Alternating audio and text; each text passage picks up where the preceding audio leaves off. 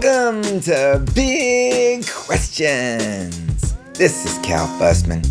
Sometimes I meet people whose voice needs to be heard. Reagan Anderson is one of them. Reagan is a listener to Big Questions. He's also a doctor. And if you've listened to Big Questions before, you know that I feel deeply about taking care of the people who are taking care of the rest of us. There's a high rate of physician burnout and physician suicide in America, and it will be tragic if we overlook or dismiss this. Now, talking with a dermatologist may seem like an odd place to start to begin looking into healthcare. Come on, a pimple popper? Well, Reagan is much larger than stereotype. He's an osteopathic doctor who does a couple of dozen skin cancer surgeries a day. He also served in the military as a surgeon in Iraq, in Fallujah, when it was an intense war zone, and operated on people who were machine gunned in half. He'll tell you straight away that he has post traumatic stress disorder and explain how he works through it every day. What he's accomplished is formidable. He's now got a clinic in Colorado Springs, channel on the internet for patients called Your Health University, and he's starting a course called The Business of Medicine for Physicians. When he told me he felt an uncomfortable overlap of his experiences in Iraq and what he faces working in America every day, I became curious.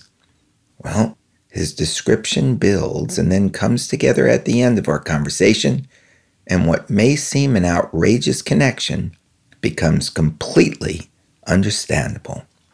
Reagan's got a book coming out soon that gets at his experiences in Iraq. It's called Universal Death Care in the Age of Entitlement. Title tells you he's not here to sugarcoat. His experiences in this conversation made me see healthcare in a clear and fresh way. He's a courageous man, and my sense is that over time, he's going to have an impact and make some big changes. Now, if this subject makes anyone uncomfortable, let me remind you of an episode I did with the guy running the New Orleans Pelicans, David Griffin. David has twice been treated for testicular cancer, and he described on this podcast coming through the discomfort of chemo in the most comfortable way, wearing his Sportiqes. Because you are never going to be more comfortable in clothing than when you're in a soft Sportiqe hoodie comfy tee, or sweatpants. And if you like chinos, check them out on sportiqe.com. Use the offer code CAL and get a 20% discount on the chinos or anything else on the website. Now, last week I moderated a conversation on stage with Marie Kondo, the queen of tidying up and the ambassador of joy and I learned many things. Among them, never, ever ball up your socks. Another, to let go of the things that you're not using and that don't spark joy. Well, let me tell you something. Every time I reach for a sporty hoodie or comfy tee, joy is sparked. So spark some yourself at sportiqe.com. That should make you very comfortable. And now that you're comfortable, let's get straight to Reagan Anderson.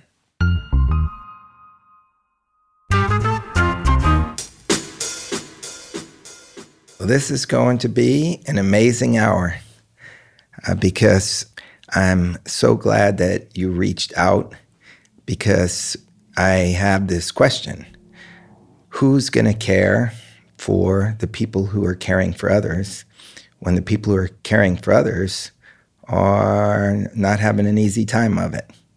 And we now know that physician burnout is a big issue in our time, physician suicide. And I feel like you know why. And so we're going to get into this. Now, the crazy thing about this to me is that I am sitting with a dermatologist. so you would think that of any doctor, a dermatologist would have the least amount of pressure. Teenagers come in, you pop a few pimples, and call it a day. Go home, have a good night. Nobody bothers the dermatologist at two in the morning, do they? Uh, very infrequently. Yes. Okay, so as a dermatologist, you should be shielded from most of the difficulties that physicians are going through, but it doesn't sound like you are. So, what is the difficulty that physicians are going through in our day and age? It's a great question. And you are very correct that dermatologists have some of the lowest rates of burnout, somewhere around 38%. The rest of the medical field, though, is experiencing burnout. And I don't think it's a single issue that's happening. I think it's more of a systemic. Everything, every part of the system, from the patient to the insurance carrier, is asking the physician, asking the nurse practitioner, and the everybody that is involved in medical care. They're asking them to do things that are going against the grain of who we are. And they call it moral injury. And every profession has moral injury. And moral injury is defined as forcing you to do something that are against your moral values. And physicians, healthcare providers in this country are being forced to do everything that they said they would never do prior to going into medical school. And it is starting to wear on us. Like, can you give an example? Sure. So, we have businesses, we have to pay salaries we didn't get into medicine to be bill collectors. And yet, medical causes of bankruptcy are the number one cause of bankruptcy in America, and it's been that way for decades. We aren't allowed to write the medications that we need to write, oftentimes because it costs too much for the insurance company, or they didn't get a good price break this month. We don't know what a patient is going to do when they go home so, are they going to take care of themselves? Are they going to follow advice? Or are they just going to come back and want something else different done for them? Just every part of the system, Cal. On average, physicians get reimbursed about 60% of what they charge. And patients have no idea what they're going to be charged when they go home. And so we're asked to be bookkeepers, we're asked to be accountants, we're asked to be public health experts and to ration the care that we give our patients. We're forced to be the brokers between the patient and their insurance contract because the only person that a patient can yell at when something goes wrong with their insurance contract is the doctor. And so we have to be the broker between a contract that we aren't even part of. And you didn't go into medical school with any idea Zero. this was going to happen to you. So let, let's go back to the beginning because you also have an amazing story that you're going to tell in your book, which you call Universal Death Care in the Age of Entitlement. We had a wonderful dinner last night.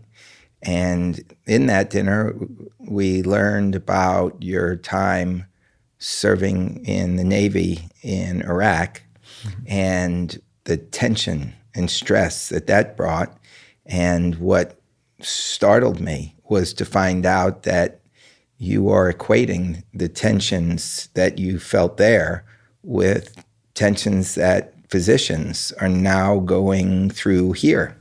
Absolutely correct. In in Iraq, there were bullets flying and mortars dropping. I was the first reconnaissance battalion surgeon, and for people who aren't aware of what first recon is, it's when I was serving with them, they were very roughly the Navy SEAL equivalent in the Marine Corps.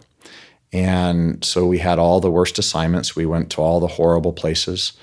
Um, you were in Fallujah, which everybody knows was basically the the hot spot yeah. of the country. That was where the trouble was. It was where the trouble was over and over again. It, it, it was the hot spot, and and the horrendous things that happened in Fallujah, the horrendous things that happen in war, you know, the, the needless deaths, the tragedies that you can't uh, control, the collateral damage, all of those things are the exact same things that are happening in America with the quote unquote healthcare that we have here. There's needless deaths because there's rationing of care. People think that we don't ration care in America, but 100%, it is the worst rationing of care of any developed nation on the planet. And we have the worst health statistics on almost every measurable outcome that you can possibly measure compared to all the other developed nations the worst. And yet, as Americans, we think we're the best at everything. Well, you know what? I I just gave a, a talk at a major facility, uh, and I was actually allowed in to talk to people who work there, and I heard stories that were miraculous. Hmm. So we are doing the miraculous every day. Absolutely. I mean, our healthcare workers are putting their heart and soul on the line every day to save people wherever they can be saved. And I think we deliver some of the best medicine on the planet. And I think that's evidenced by people come to America to be trained. People with money from other countries, when everything else has failed in their country, they'll come to America and pay cash. But that is rationing of care. And the same rationing of care that happens for if you're very rich in Saudi Arabia and you want to go to the Mayo Clinic, it's the same rationing of care that happens in America that if you have money and you have privilege, you can see a doctor. And if you don't, you don't get treated at all. And so I think the healthcare workers in this country are the only thing that is making the healthcare system work as well as it is. And I don't think it's working very well. But we're only one very small part of the problem. Okay, so let's take this back to the start. Why did you want to become a doctor or a dermatologist? I mean, did you know that you wanted to be a doctor first or a dermatologist first? It was it was doctor first. So I went to medical school after seminary, and then I went into the Navy because I frankly I couldn't afford medical school, and medical school is enormously expensive. Uh, right now, I think it's about $200,000, $220,000 is the average debt that someone has when they leave medical school in America. So I had the military pay for my medical school, and then I owed them time as a physician. And that time I spent, I volunteered to be the 1st Reconnaissance Battalion surgeon. And that's how I spent the majority of my commitment paying back the debt that I owed for them paying for medical school. So when you went to Iraq, did you know that you were going to be a dermatologist? No, no you had no I idea. Made fun of them. They you were, made fun of dermatologists. Absolutely, everybody knows that dermatologists aren't real doctors. I mean, come on, you can we can pop a pimple with the best of them, but it's ridiculous. And um, so what happened was I was at a, in a mission in Fallujah, and I I couldn't tell you how many days in a row I hadn't showered and were eating these MREs and hadn't you know just stressed to the max. And I was waiting for casualties to come in, and we were taking incoming fire. And I was sitting on a laptop waiting for casualties to come in and this makeshift. Basically, we went into people's houses and we said, Look, we're kicking you out. We're going to pay you like a year's salary if we can use your house for one to two weeks. And then we cleaned the house for them and we left. But there were dirt floors, stuff coming off the walls, rat infested, bug infested. And that's where I set up my makeshift clinic to take care of casualties when they came in. And the Iraqis loved it because they basically left their house for a week, got a, a year's worth of salary, and we cleaned it spick and span, at least as much as you can clean a, a dirt floor house. And so I'm I'm sitting there in this place and looking at the paint coming off the ceiling and the walls, and I have a cot ready to take care of the traumas that are that are about to come in. And I'm on the laptop typing a paper to publish, and I just think, man, Cal, I can't do this anymore. I just I've given everything I had to the military. Um, I had PTSD at that point, and I just I wanted to get out of medicine. So what I was going to do, my plan was to finish the tour in Iraq, finish my military obligation, which was about another year and a half at that point, and then become a chef. But then I thought, you know, I did all this time going to medical school. What if I just tried dermatology because there wasn't a lot of death and dying in dermatology? And I had dated a girl who was a dermatologist and she loved her life but it's the most competitive specialty out there. So I thought there's no way. Dermatology is the most competitive Absolutely. specialty. I mean, we kind of flip flop between plastics, dermatology, and ophthalmology, but one of those three is always the most competitive specialty out there. So I thought I'd give it a shot, but I it was kind So of you're completely burned out from the war. complete. I hadn't slept in a year and a half at that point, more than an hour or two. I hadn't. I was on at that point. It was What either describe your life during that period? it was hyper vigilant. I didn't sleep. I mean, I was lucky if I got one to two hours of sleep a night. I'd wake up with my fist clenched or with my weapon in my hand, drenched sweat, just like night sweats drenched.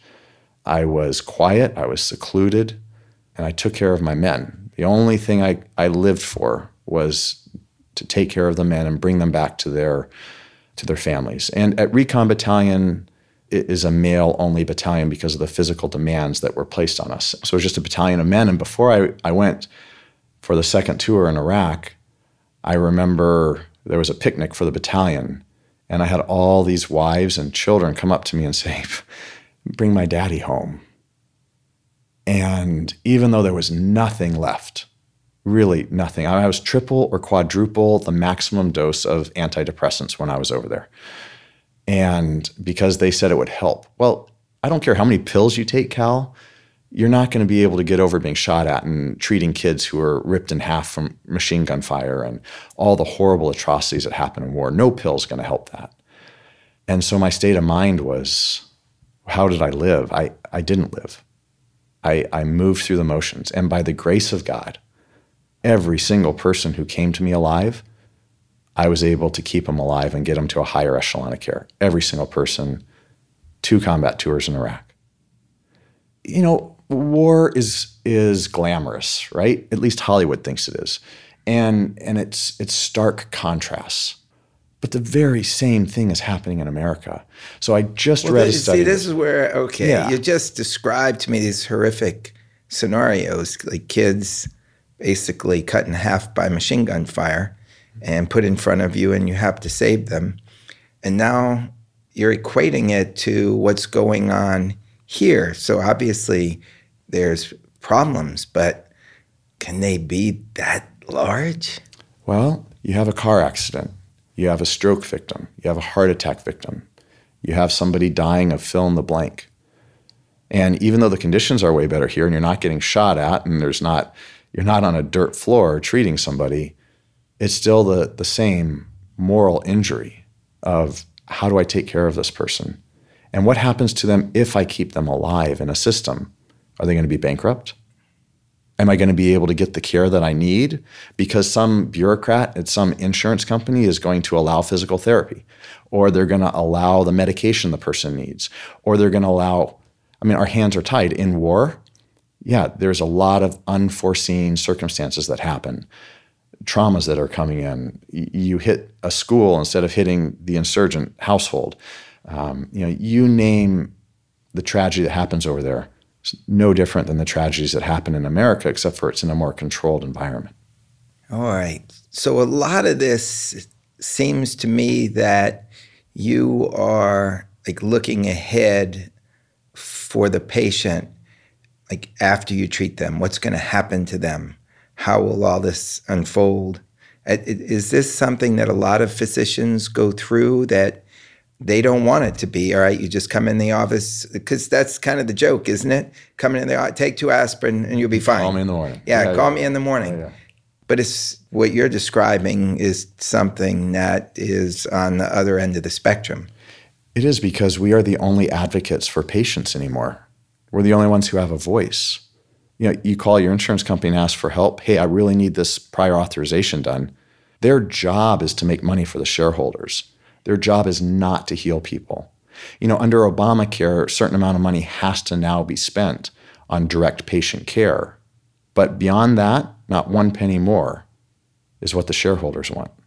Okay, so now you, as a doctor, are placed in a position where you're part accountant, part bill collector, part negotiator, which when you went into medical school, No. never, never thought. And if you had known it was like that, what would you have done? run for the hills run for the hills we aren't taught any of that and that's what we have to and i'm i'm starting a course called the business of medicine where i'm going to be teaching physicians everything that they know need to know to run a business as one attempt to try to help with this burnout but Cal, the only part of the system that's working is the part of the system has to do with the healthcare providers themselves who are still sacrificing. And it's not just the doctor, it's also the medical assistant, it's the janitors, it's this whole group of people that gather together to take care of the patient.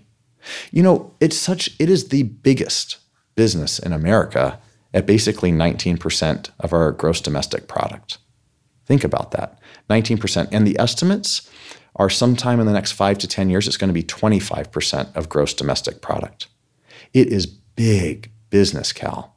Obama, I have a lot of respect for what he tried to do, but Obama tried to get a good healthcare system in place. The insurance companies, the pharmaceutical companies, they wouldn't allow him to do it. Now, he had control of the House, he had control of the Senate and the presidency, and he still couldn't get the bill passed that he knew he needed to. So he made compromises, and I, I do not hold it against him. He did the best he could. But he knew that he only got us to about the 25 yard line. So there's 75 yards to go in your mind to get us to a place where not only you'll be happy, but everybody will be happy? Well, I don't know if you can ever make everybody happy, but yeah, we've got a long way to go. You have to go and be able to go into your doctor, and you have to know before you go in what it's going to cost you.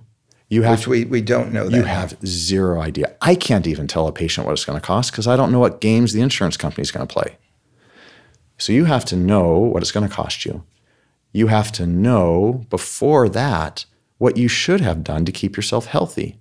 Doctors in America, we got in to help people. We are now purveyors of death and disease. Cal, I went to an osteopathic medical school, in fact, the founding school of osteopathic medicine, and I think by and large they gave me a very good education. But I had hardly any time for diet and nutrition and spiritual growth and development.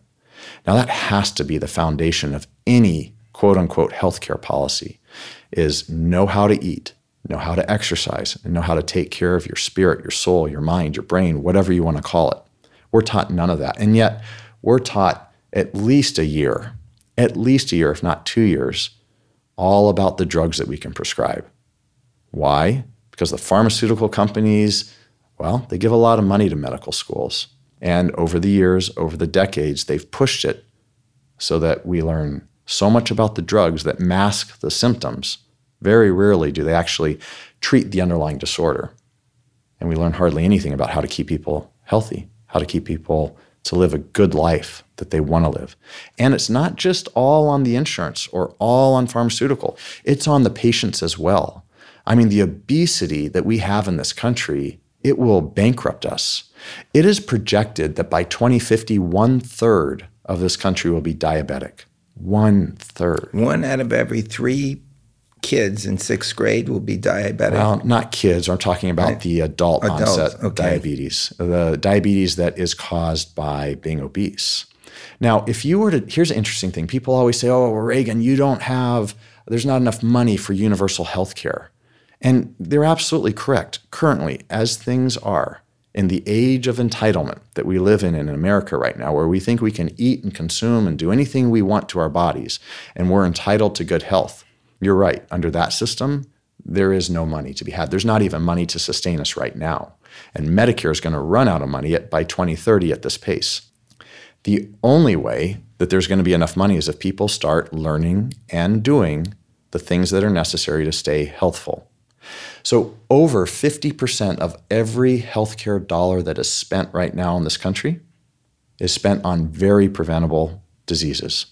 All of them basically stemming from our diet, from obesity, high cholesterol, high blood pressure, those sorts of things. Well, what are those diseases? Well, it's obesity. Right. It's high blood pressure. Okay. From obesity and right. diet. It's high cholesterol from obesity and diet and lack of exercise, and it's diabetes. Those four diseases, and I'm not talking about the diabetes that you get when you're a kid and you're skinny, you know, the type 1. I'm talking about the diabetes that you get because you're not taking care of yourself. Those consume over 50% of all healthcare dollars. Some estimates are up to 85% of all healthcare dollars on those four diseases. So the healthiest 50% of Americans only consume 3% of healthcare dollars. Oh man. So, really, it's a matter of just getting everybody healthy from the start Yep. to reboot the system. Yeah, you can't have a get rich quick scheme for medicine where you can be 400 pounds and smoke and chew tobacco and drink yourself into the grave and then expect voila, you walk into your doctor's office and they'll hand you a pill and poof, everything's okay. And, and that's another part that are, is driving physicians crazy is that people expect that they can spend 99.9% of their lives destroying their body and 0.1% going to the doctor. And we're just going to wave the magic wand, Cal, wow. and you're going to be healthful again. And then they're going to get mad at you because they have a $5,000 deductible and they're paying two or $3,000 a month for that ridiculous, horrible health insurance. And everything comes out of their pocket unless they have some catastrophic event. Who are they mad at? They're mad at the doctor. So I read just this last week that in one medical school in America, they did a study on how many of their medical students were on antidepressants or on stimulants to learn all the information they needed to learn. And in this one medical school, it was 75%. So 75% of the people who are being brought up for the next generation to be our healers, they're at the end of their rope on antidepressants and all sorts of Ritalin and stimulants so they can learn all the information they need. And then they go through residency training, which makes you know, medical school seem like a walk in the park. And then after seven, eight, nine, ten years of this, the humans that are left behind, the humans that are available to treat society, are already broken, poor, burnt out, depressed. You know, it, there's so many physicians that I've met that on the surface you you don't see that. Are they camouflaging it? Hundred percent. We're control freaks, Cal. We're all type A control freaks. And we know if the medical board gets wind of any sort of mental illness in the state of uh, Alaska, as of two years ago, I think they still do, they actually ask questions of doctors about their mental health. Have you ever had, do you currently have any? And they list all these mental health disorders. That's so, called illegal in any other industry. illegal. And the medical boards, um, the punitive nature of a physician admitting a mental disease. I have PTSD. I'm fine with it. I did two tours in Iraq. If I didn't have PTSD, I'd be a monster. Medical board, do what you want to me. But I don't mind. And I'm very honest with my patients. Every single morning, I get up, I do my exercises, I eat well. I do, if you want to call it meditation or prayer or whatever you want to call it, I do all of that. I frame my day so that the experiences that happen in Iraq will not affect me. And I can use those as strengths instead of weaknesses to take care and help my patients as I'm cutting cancers off their face all day long. I have found a way to make it into a strength. But physicians kill themselves more than any other profession out there. Our suicide rates are worse than any other profession, Cal. And it's a bunch of people suffering in silence because if they step forward, if they get the help they need, the medical board might take away their license. So, just at the outset, uh, being vulnerable and admitting that you did something wrong is going to make patients think, I don't want to go to that doctor because everybody else can screw up. You know, if you're a football coach, you can make the wrong call. Everybody in the stadium screams, and you get to play next week. But if people know that a doctor has messed up, sure, they aren't going to buy a ticket. And so let me ask you this, Cal. Would you let me read some statistics here for you? So on average, 44% of physicians are burnt out. Some professions as high as almost 70%. Would you hire a football coach who was burnt out? Yeah, absolutely not. Why not? Well, you wouldn't get the best performance. I mean, you know what? I, have never mentioned this before, but uh, my mom had um, breast cancer, hmm. uh, and she was actually very wily uh, about it, and she survived 20 years. Wow. Uh, but toward the end, she got a doctor who basically stopped seeing her. She would send somebody else who was qualified to look and write up the notes and get it back to her, but she wouldn't see my mom. And we, we didn't know why. And only later did I find out that she was burned out. Yeah. And I guess she'd been looking straight into the eyes of death for a long time and just couldn't do it. And in fact, somebody that I ran into who knew of this person said that when that doctor started, she was a great doctor. Yeah. You can only take so much, Cal. Just like me in Fallujah waiting for casualties to come in that building and thinking, I'm going to become a chef so I can see people enjoying themselves and eating some healthful, delicious food. You look at the doctors in America, and I don't know what the exact statistics are, but it's staggering how many side businesses doctors are getting into trying desperately to get out of their chosen profession. Like, what would they be doing? You know, there's forums all over the place about teaching doctors how to get residual income so that they can get out of medicine sooner. There's magazine articles about residual income and about having side businesses. There are so many different people teaching doctors how to get out of medicine because we don't want to be in medicine anymore. We love taking care of patients when it doesn't cause a catastrophe in some other part of their life. Love it. That's what we got into medicine for is to help people. But we're not even taught how to prevent diseases, Cal. We it's gotten so bad that we get paid more as physicians if we write a prescription than if we teach somebody how to eat well. If we even know how to eat well because we weren't taught in medical school how to eat well. So even if we did know how to teach somebody about what you put into your body will have profound effects on every part of your body, even if we knew how to go through that. So there's a, like a certain code that you have to submit in order to get payment. Sure. That says, okay, I'm prescribing this drug, and that code is going to get a certain amount of money. Yep. Whereas if you say, eat peas and carrots, right? Nah, you're not going to get paid that much for that, right? Or because, at all, right? Because it's called medical decision making, and what your physician bills is following national law, Medicare rates, and all of that sort of thing. And there are more risks with prescribing medications. It's just inherent; they have side effects. We know all the problems with medications, and there aren't that many risk of peas and carrots. Oh. So you get paid for the more risk and so physicians are not only are we taught from day one in medical school to prescribe, prescribe, prescribe, we are not taught how to keep healthy. And then when we're out in practice, we're incentivized to write prescriptions because we get paid more if we write prescriptions. Wow. Is it still a case where, you know, once you're a doctor, you're financially going to be okay? Or is it not the case anymore? It's not the case anymore.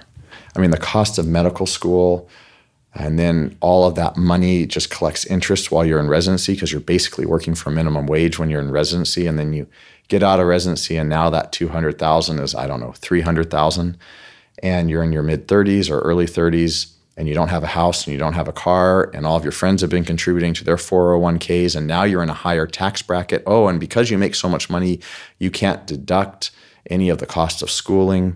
I mean, I know lots of family practitioners who literally struggle month by month just to keep the lights on in their buildings.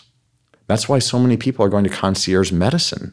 So many family practitioners saying, look, instead of having a panel of 10 to 20,000 people, and I take insurance for those people, I'm going to scale it back to 1,000 people. And they're going to have to pay me a fee. They're going to have to pay me $1,000 a year or $2,000 a year. And for that fee, I promise that I will be available within 24 hours. They get rid of all their support staff. And you know they do four or five hours a week. They still bill insurance by the way but it's because it's the costco method of taking care of people. You charge a fee and then they come to see you. So instead of working 60 70 80 hours a week which by the way is what most physicians work now they're working 30 hours a week instead of wondering how they're going to pay the bills because they're have to have an enormous support staff to get enough patients in to spend five minutes with a patient to get enough of those bills to pay for everything, to pay for the lights. Instead of all that, they only see a couple a day. They spend an hour with them, but it's only the privileged. It is rationing of healthcare. And that's the point I'm trying to get across in this book is that, you know, I am not a Republican, despite my name. I am not a Democrat. I'm an American. And George Washington warned us in his farewell address that the more exuberant we are with our political parties, the quicker the demise of our country will be. Rome too will fall. And we see it in politics all day long of people just arguing to defend being a Republican or being a Democrat. It has nothing to do with what's good for America. And so when I am espousing that universal health care is the only way that we can get to some sort of reasonable policy in this country, it's not because I'm a Democrat. It has nothing to do with it. It is the fiscally smart and responsible thing to do. But in order to sustain that, we as a country are going to have to start getting healthful. And you start getting healthful by a carrot and a stick. You know, you don't get universal health care if you are morbidly obese and smoking. Sorry, you don't. Once you start cleaning up your act, and we need to provide every resource possible for people to clean up their act. But once you start cleaning up, then you can have health care. Wow. So, but you're rationing it in another way. You're saying, hey, you have a responsibility here. You bet. And if you're not going to take your responsibility. Yep. Look, think, think of the statistics, Cal. The healthiest 50% of Americans consume 3% of all healthcare dollars. So, how is it fair to them to pay these enormous rates, deductibles going up all the time? And when they need care, it's all out of pocket. How is it fair to the person who grows up in a lower socioeconomic class, whose family has never had health care? And by the way, I don't consider Medicaid health care, as Medicaid is such a broken system that there are hardly any providers who can take it. I can do an entire surgery for a Medicaid patient, and if I'm lucky, three to six months later, I might get paid $80 for an entire surgery. That doesn't even cover the supplies and my medical staff and my electronic medical record. Oh, man. And so saying that Medicaid is a solution is not a solution. The only reason Medicaid exists is because physicians feel bad for people who need care and are willing to lose money. It makes more sense for me to walk down the street and hand out $20 bills from a business standpoint than it does to see a Medicaid patient. Now, I still see them because my heart breaks for them. But we have rationing of care in this country so that there's a huge demographic that's undergone generational poverty. They have no health care. They are second class citizens, and it's atrocious. All I'm asking for people to do, all that this country needs to do so that we can provide health care to everybody, which will make us all healthier, by the way, is to be reasonable, to not suck all the resources out of it. Okay, so that just starts with being very careful about what we're eating, exercising. What you're saying is so directly in line with Joe DeSena, the founder of Spartan. This, is yep. exactly his life's mission to get people off the couches, get them out on courses, obstacle courses, where even if they're doing a three mile race, it's just moving yourself from point A to point B and you're going to feel better. And he's also very big on plant based diet. Sure. He's saying the same thing you're saying. How much better did you feel when you did the race and you lost all that oh, weight? there's no there's no question about it. And and not only that, but it, when I'm not preparing for a race, for an obstacle race, I don't feel as good. I, I know that. So let's let's let's rewind to before you started training. All right. Can I ask how how heavy you were? Sure. Um, I was I was definitely uh, more than 180. Okay. And if you were to hear what I just said right. of because of that weight, because of your daily choices, right, you are robbing the ability for every human in this country to abundantly get health care. What would you have said to me? I, I would have been very thoughtful about it because the statistics that you're presenting, they grab you by the lapels. Right. It's something that I think sneaks up on us. And when we're working and traveling, it just begins to overwhelm you. You, you really have to be vigilant and say, no, I'm eating my vegetables today and eating my fruits today and being very careful about excluding a, a, lot of the junk. And I hadn't been doing that for a long, long time. And so when you reverse that and start running every day and start exercising every day, you set new patterns in your mind. And that seems to me to be what you're asking is to set a new pattern in the patient's mind. And you also seem to be asking to set a new pattern in the way medicine is taught so that if people do go to the doctor just to get a checkup, they are learning the things that are going to keep them healthy. Absolutely. And incentivizing them. And if they are healthy, then their healthcare costs less. And if they're not, it costs more. But it's not just the patients, it's not just the individuals listening to the podcast, it's not just medical schools being retrained on what is healthful. It also has to start with our food supply and getting the FDA in line. It has to start with insurance well, companies. When you say the food supply, what do you mean? Cal, what we are doing to our food is atrocious. From all the stuff with Monsanto that we've all heard about to the people who are on high positions within the FDA that allow horrendous practices that to happen to our food, the pesticides that we allow, how we process the food, the ingredients that are in it, it's it's poison. You know, you go to some place, and I I don't want to name a company, but you go to some big chip company that we all love and looks like a triangle. And in those companies, they actually have whole departments of scientists to figure out how to make their ultra processed foods as psychologically and physically addictive as possible. Add the right amount of hydrogenated oil, the right amount of salt, now the right amount of high fructose corn syrup. It is poison. They are being drug dealers. And they have entire departments within all of these huge corporations to figure out not how to make it most healthful, not how to bring the best food to the most number of people while still making a profit. No, no, no. How to make it as absolutely addictive as possible while it destroys everybody. Okay. So, where do you insert yourself in the circle? Because if you've got people who are growing up and reaching for that chip mm-hmm. and thinking, hey, this is normal. This is fun. Mm. Yeah. Uh, you can can you and then they're being addicted. Can you then blame them and say go to a higher tax bracket? You know, you can't you can't blame them, but it's personal responsibility. And I think the whole system, from what is allowed in our schools to what is taught in our schools, to you know, milk is is an absolutely horrible product for us to consume. We've known it for years. And yet milk it does a body good. We've all heard it. There has to be truth in advertising. There has to be proper education from, you know, very young to very old. And we have to get our hands on these companies that are saying we are trying to do everything possible for the bottom line while we are poisoning everyone. Is milk poison?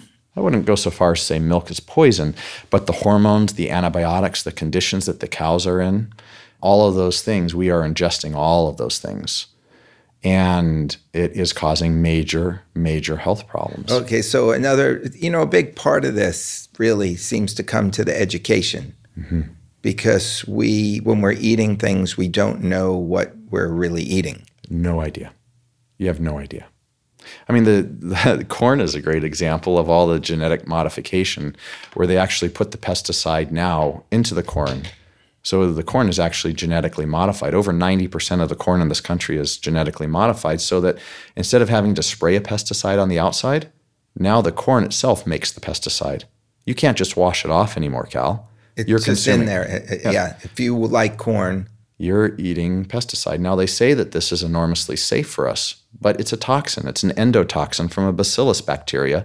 And they take part of the gene of the uh, genetic code of the bacillus bacteria and they throw it in the corn so that the Lepidoptera, the caterpillars, and that sort of thing, they die when they take a bite of the corn. They say that we don't process it. But you know, Roundup kind of said the same thing too. And now glyphosates are linked to all sorts of problems. We, we just have no idea what we're doing to our food supply chain. And we have to start getting the FDA in line. You know, as a dermatologist, uh, I just finished writing a as a pimple popper. A let me tell you something. Popper, yes. let me tell you something. So I I just got done. Um, Hold it before you do before. Yeah. Let's let's get this straight.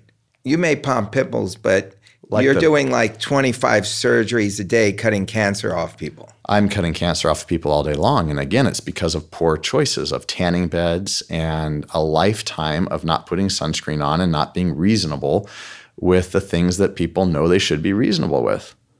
If you burn more easily, yes, you're going to get more cancers later on in life. But tanning beds and all that horrible stuff we do to our skin, Cal. And then you usually don't get skin cancers when you're young. I mean, some people do, but the So again, you're going to hit 65, and then whose Boom. dollar is it going to come out? bada bing, bada boom. It's out of the government's piggy bank.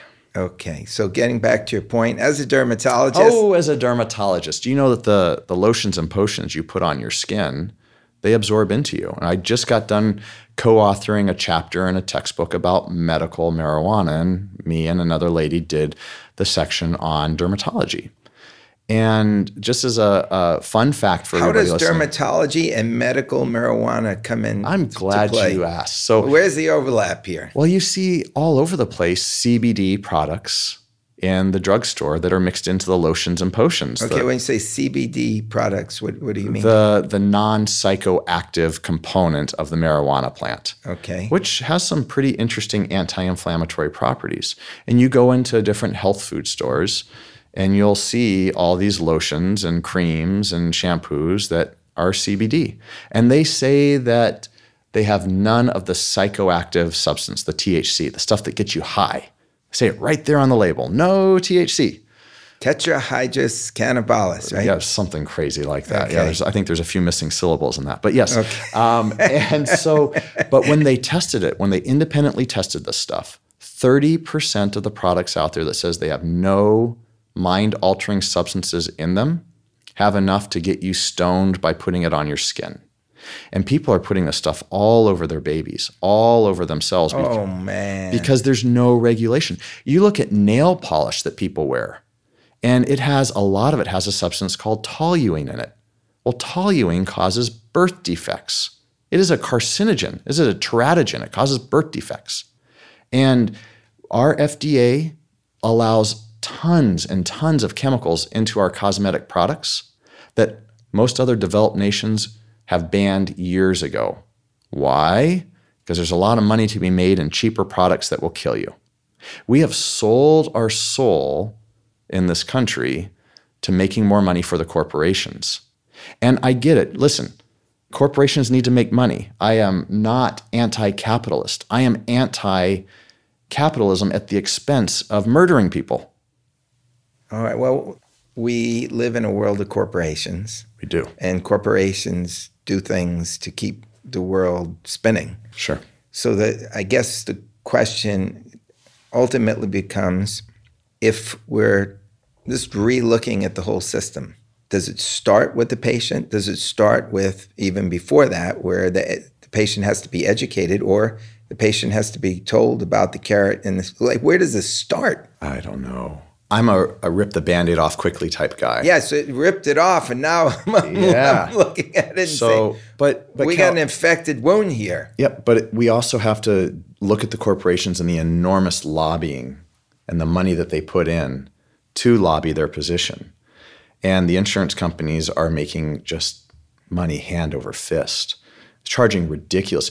It's a great strategy by insurance companies. You know, under Obamacare, um, it's either 80 or 85%, depending on if it's a single insurance plan or a group plan, that they have to spend on direct patient care. But think about it from a business perspective, because you're now merging into CEO land of, of Cal Incorporated, right? So if you charge a whole lot of money for an insurance contract, two, three, four thousand dollars a month for your family, and then there's a five or ten thousand dollar deductible, which are becoming fairly commonplace now. Cal, if you had all of that, would you say, "Hey, I'm going to run to the doctor now, and I'm going to get to my five or ten thousand dollars so I can now use my insurance"? Or are you going to ration your own care and not go Oh, into the doctor as Oh, often? man. Wow. So this is what happens. So they can only spend 80 or 85% on patient care. The rest is profit for them. They can do, right? Admin, whatever, boat trips, yacht trips, whatever. And so they jack up all the rates a lot. It was estimated that last year insurance companies would have to pay back $800 million to their participants because They made more money than they were allowed under Obamacare. So they have to give that money back to the government or back to The people, The you, people. Who have the contracts. the me, Yeah. the me, the guy So- who's paying the, the premiums. But and, from a business perspective, Cal, how does that make sense? Because that's a lot of money in stamps and calculating fees and bean counters figuring out who gets what. Unless the insurance rates are jacked up so high that you can't afford to go into a doctor anymore because you're paying so much in premiums and your deductible is so high. So you end up consuming less medicine from the start, which means the insurance companies eventually pay out less money. Does that follow? Does that make sense? Why wouldn't you charge what you think is about right? Maybe 100 million more among all of them, maybe 50 million more. Why are you going to exorbitantly charge so much more just so you can go through the hassle of giving the money back at the end at next year? I, I never got any money back. Well, checks in the mail, buddy. Oh man. You know what? Here, here's my question to you, and and this would be interesting. I I would like to have somebody on who works for an insurance company, mm. and and my question is, would they be telling me, Cal, you don't understand. We're under a lot of stress. I can even think of, say, a CEO who has, and this word fiduciary responsibility, where their job is to make as much money for their shareholders. That's the nature of their job. And it's not the nature to look ahead 10 or 20 years and do what may be best. It's the shareholders are going to need the best return now. So they're they're living under that stress. They. They they may be under the same stress that the physicians you're talking about. I bet they are. I bet they are, Cal. But it's just it's symptomatic of an entire industry. 19% of our gross domestic product is hemorrhaging. It has to be fixed in a global scale, not just from the patients, not just from the pharmaceutical companies, not just from insurance, not just from government. The whole thing needs an overhaul. And pharmaceutical companies, as a pimple popper, right? Right. We we write some antibiotics sometimes. Doxycycline. We used to be able, five, ten years ago, be able to write generic doxycycline for $10, $15 for an entire month's worth. That same script now is a couple hundred, three, four hundred dollars for generic Cal. It's the same sin that the guy with EpiPen did, where he just kept jacking up the price because what are they going to do? Die? And that was the whole point. I'll just keep jacking up the price of EpiPen, of doxycycline, of these antibiotics or that until I make as much profit as I want. You know, when capitalism, Now, when they do, th- see, here's exactly what I was talking about. When something like that happens, doesn't that then force the insurance company to respond? And oh sure, and because now you, they're pushing the insurance company. it's the Everybody's pushing War. everybody here. Yeah, it's the Cold War of medicine. Everybody just keeps arming themselves more and more and more and jacking up the prices more and more and more. Well, I, I, I'm going to be interested to. I, I'd like to talk to somebody in in insurance. I'd like to talk to somebody in, in pharma and understand. Oh, and they're going to say it's research and development. And there are some, you know, we we produce a lot of great medications in this country, and it's very expensive to produce those medications. But there's a point beyond which you're just being greedy. And that's what got the EpiPen maker in trouble with Congress. There's a point beyond which you don't need 10,000% profit. I'm with you a million percent on that. Yeah. And I think that sounded like a case where everybody saw that pretty clearly. Yeah, and for some reason he was singled out. But don't get me wrong, the generic pharmaceutical companies are playing They're- the same game for a hundred different medications. Anything that's kind of life saving, they're going to play that game for because what are you going to do? You're going You to have no die, choice. or are you going to go no into choice. medical bankruptcy? And that's and this is the problem, Cal. Physicians are depressed and burnt out and have this moral injury and have all of this stuff because we are the only person that you as a patient can talk to. I just got a negative review a couple weeks ago because a lady came in, had a suspicious looking mole, and we biopsied it, sent it off to the lab. Well, the lab, in order to do their due diligence, had to do some special tests on it to make sure it wasn't a melanoma, a cancer that will kill you dead reasonably quickly. She didn't get mad at the lab company. Who'd she get mad at? Oh, because they charged her more? Yeah, she had like $600 or something like this of charges for her lab work. Who did she get mad at, Cal? She get mad at her insurance company because she had a $5,000 deductible. She get mad at the lab company because they had to do these tests to make sure she wasn't going to die. Or she get mad at me who took the biopsy. Yeah, and I can see if you're that you're going through that many times in a day. Oh my gosh, it's all day long. And prior authorizations. This patient needs a certain medication. They won't give it to him. Sorry, doc, figure something else out. No, you don't understand. They need this medication, even if it's infections. I dealt with this years ago. There's a medication called terbinafine that we use for fungal infections of the scalp. And the, this poor guy, through no fault of his own, was having a fungal infection that was eating his scalp off, literally. This medication was $4 generic at the time, cash pay price. His insurance wouldn't cover it. Well, this was when I was just out of the military and I was I still had piss and vinegar in me, so I called the insurance company because surely this was a mistake. Now the guy could afford four dollars, but it's the principle. You all know what happens when you fight for principle. right. Okay.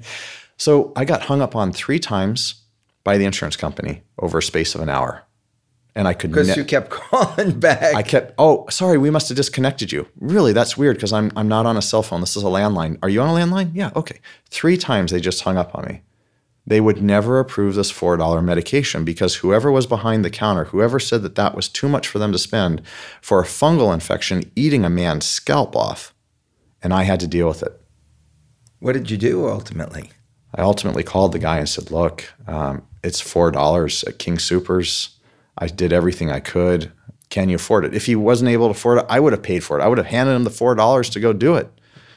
Um, and he said, "Well, doc, thanks. I know you spent you, you had some piss and vinegar in you about this." And I was like, "Yeah, this this this nonsense has to stop. Four dollars." Now, by the way, I'm sure that terbinafine now is a couple hundred dollars because the generic companies have figured out how to make more money off of it. But you get the point, Cal. The the reason that physicians are depressed, that they're killing themselves, that they are burnt out, that all these horrible statistics. It's because the only person that any patient has to blame, really, is us. You try calling your insurance company and getting them to explain why they denied you care for something or they're not going to pay for the MRI. Good luck with that. But you can sure make an appointment, go into your doctor, and yell at them for the contract that you signed with your insurance company that we have no control over. So you've ripped the band aid off. Now I'm just looking at the wound, wondering, okay. And I, I, I am determined to talk to a lot of people about this because I smell that everybody sitting in your seat now is going to say, we're getting pushed up against the wall. The difference is I'm blaming all of us. I'm not singling any party out. What can physicians do to better protect themselves. I mean, you're when you were describing doctors looking for other sources of income, I actually had an image in my mind of truck drivers mm. who were driving down the road at like three in the morning down the highway, hearing ads for companies telling them to go get lessons in coding or some kind of technology so that they can make the transition when driverless vehicles come in. That's what it sounded like to me. And yet, it's hard to get into medical school. It is. But one of the good things about artificial intelligence or machine based learning, whichever you want to call it, is that very soon we're going to be able to deliver healthcare abundantly to people for free. So I'm on a board of a company. Do I have skincancer.com? And for free, uh, it doesn't cost you a penny. You can take a picture of a mole or a suspicious looking spot on your skin. You can send it into them. And within about 30 seconds, they'll tell you if you either have a low, moderate, or high risk of that lesion being cancerous. Oh, so this is free. This is free. And in 30 seconds. In 30 seconds. And, you know, the disclaimer is you always have to have everything looked at by a dermatologist and all this sort of thing.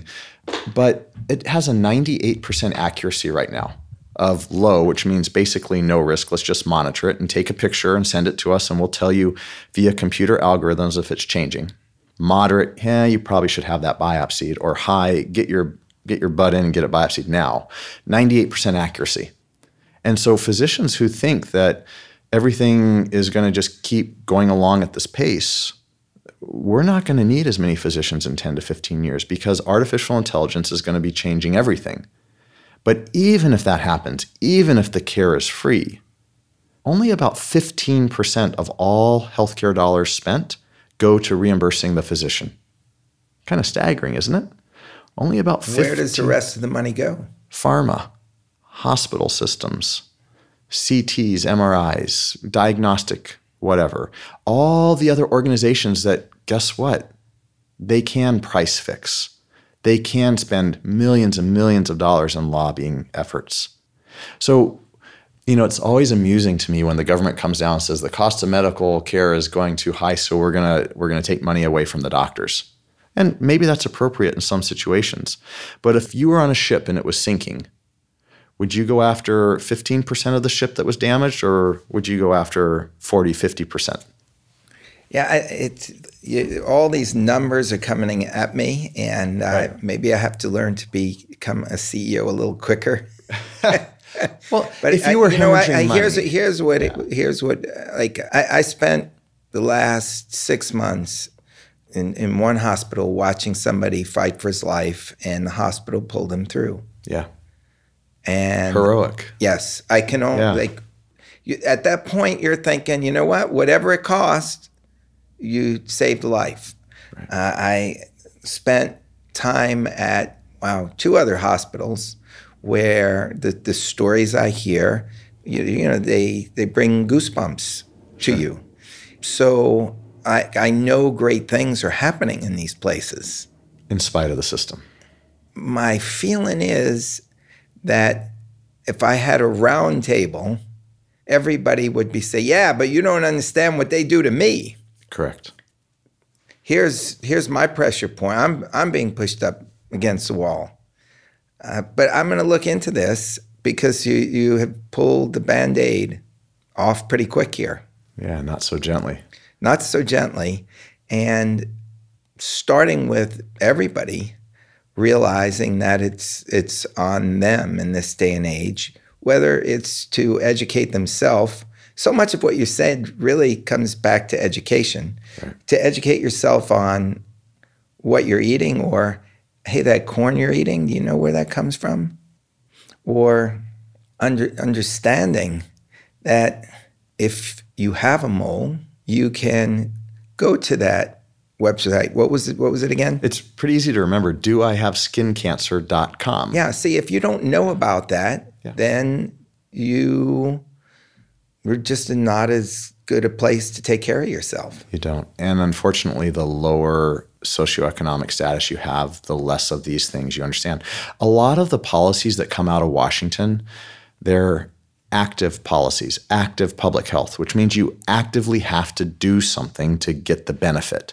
Kind of like a health savings account. You actively have to put money in there so that you can use that money for healthcare costs. But the problem is is that that only benefits people who have money and have the education to know about the programs. The people in the lower socioeconomic classes are just trying to survive the public health policies that we need to be creating are active for people who have more, as well as passive pal- policies. Now, a passive policy is like putting fluoride in the water so you don't get as many cavities. Oh, I get it. Yeah. So you don't okay. have to do anything, it just happens for you. Right. But the people who are making the laws, and I get it, they think in active policies because that's who they are. They tend to be educated and at the top of their game. And so that's how they think.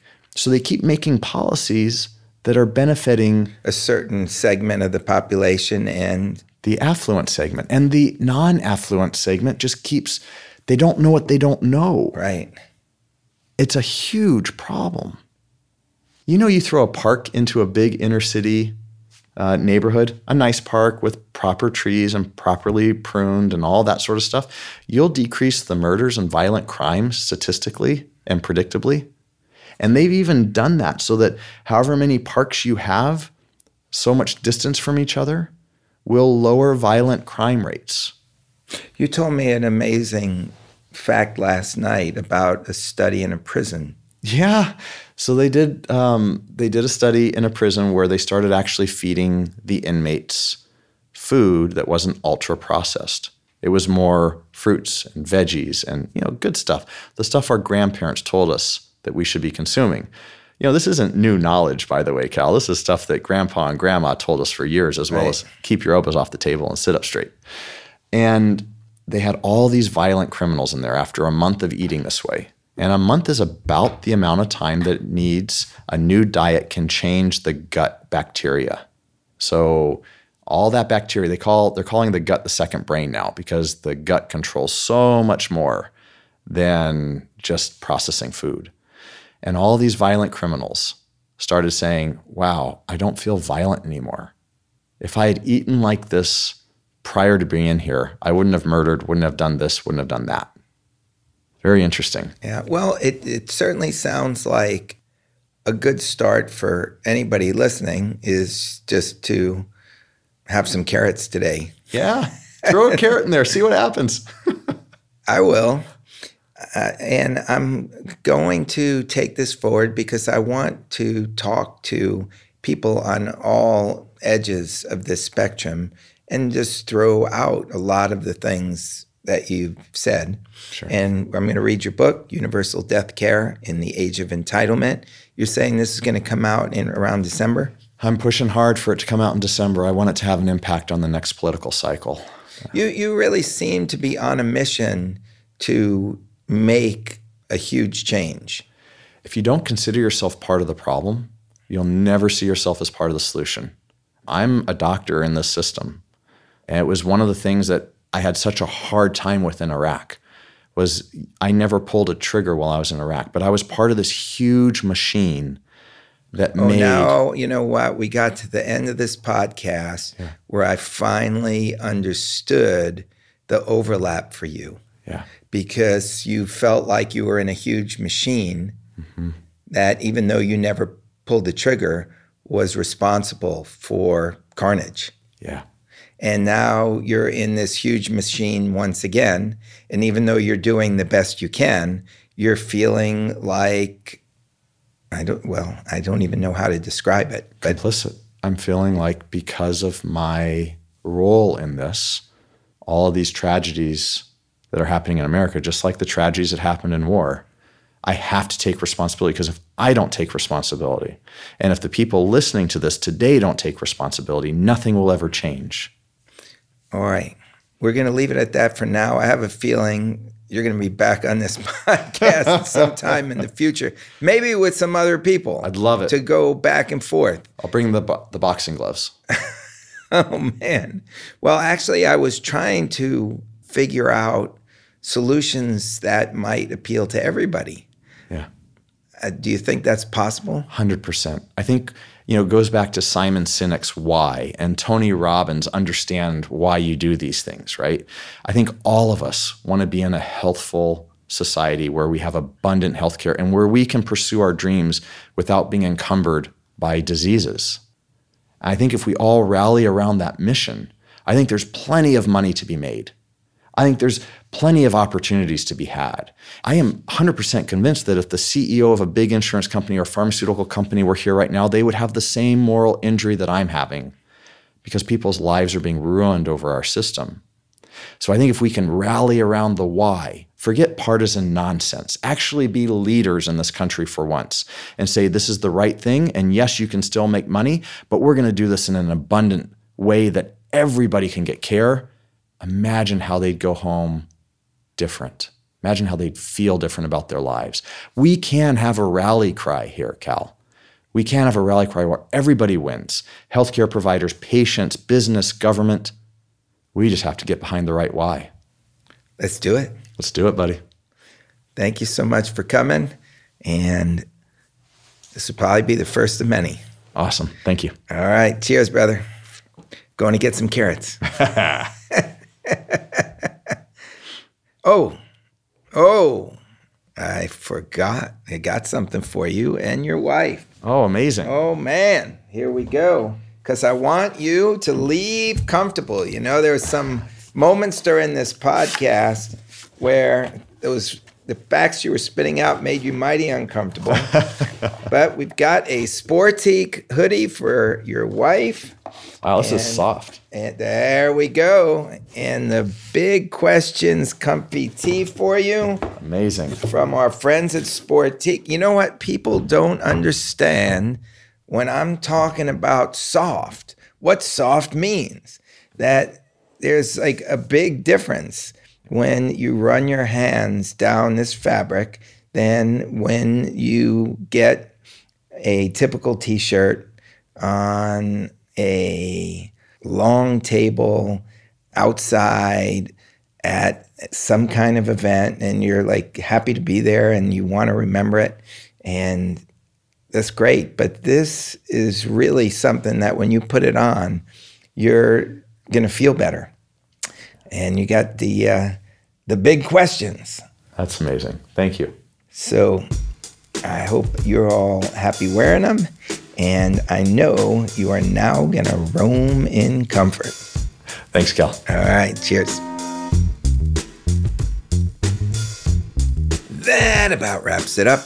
Want to thank Tim Ferriss for pushing me to start this podcast because, well, I just can't thank Tim enough. I'm going to continue to have thoughtful conversations on healthcare in the hope that we can make sure we take care of the people who are taking care of others. Want to thank my sponsor, Sportiqe, for sparking such joy in me when I put on my hoodie to do these recordings. If you'd like to roam in comfort, check out sportiqe.com. That's S P O R T I Q E.com and get a 20% discount by using the offer code CAL.